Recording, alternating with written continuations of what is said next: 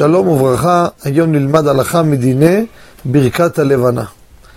כידוע, ברכת הלבנה לא מברכים בליל שבת או בליל יום טוב. נאמרו בזה, מה שראינו, כ-17, 18 טעמים בדברי רבותינו הראשונים והאחרונים. ונזכיר כמה טעמים וניגע מה קורה עם סוף הזמן, אדם שכח לברך, מוצא את עצמו בסוף הזמן בליל שבת או בליל יום טוב. האם יברך או לא יברך? ראשית, יש כמה טעמים למה לא לברך בשבת, אם זה משום אין מערבי שמחה בשמחה. לקבל פני שכינה של ברכת הלבנה זה שמחה מיוחדת. ועל אותו משקל, עוד טעם נוסף, אין דרך ארץ לקבל את פני השכינה כשמקבל את פני המלך. שבת המלכה, מקבל את פני השכינה, כל זה דברים של דרגות של קדושה וקדושה של קודשה בריחו.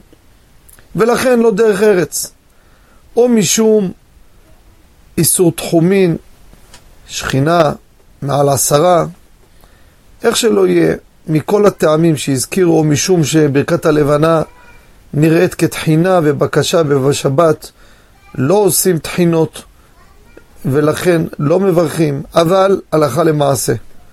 מי שנאנס, שכח, היה מזג האוויר חורפי, וסוף הזמן חל בליל שבת או בליל יום טוב, מברך ברכת הלבנה אפילו שזה בשבת. נכון, כל הטעמים זה הכל טוב ויפה, אבל מפה לבטל את המצווה ולהפסיד את הברכה החשובה הזו, זה ודאי אין לאדם לוותר ולהפסיד במקרה של דחק בחיי גבנה בצורה הזו.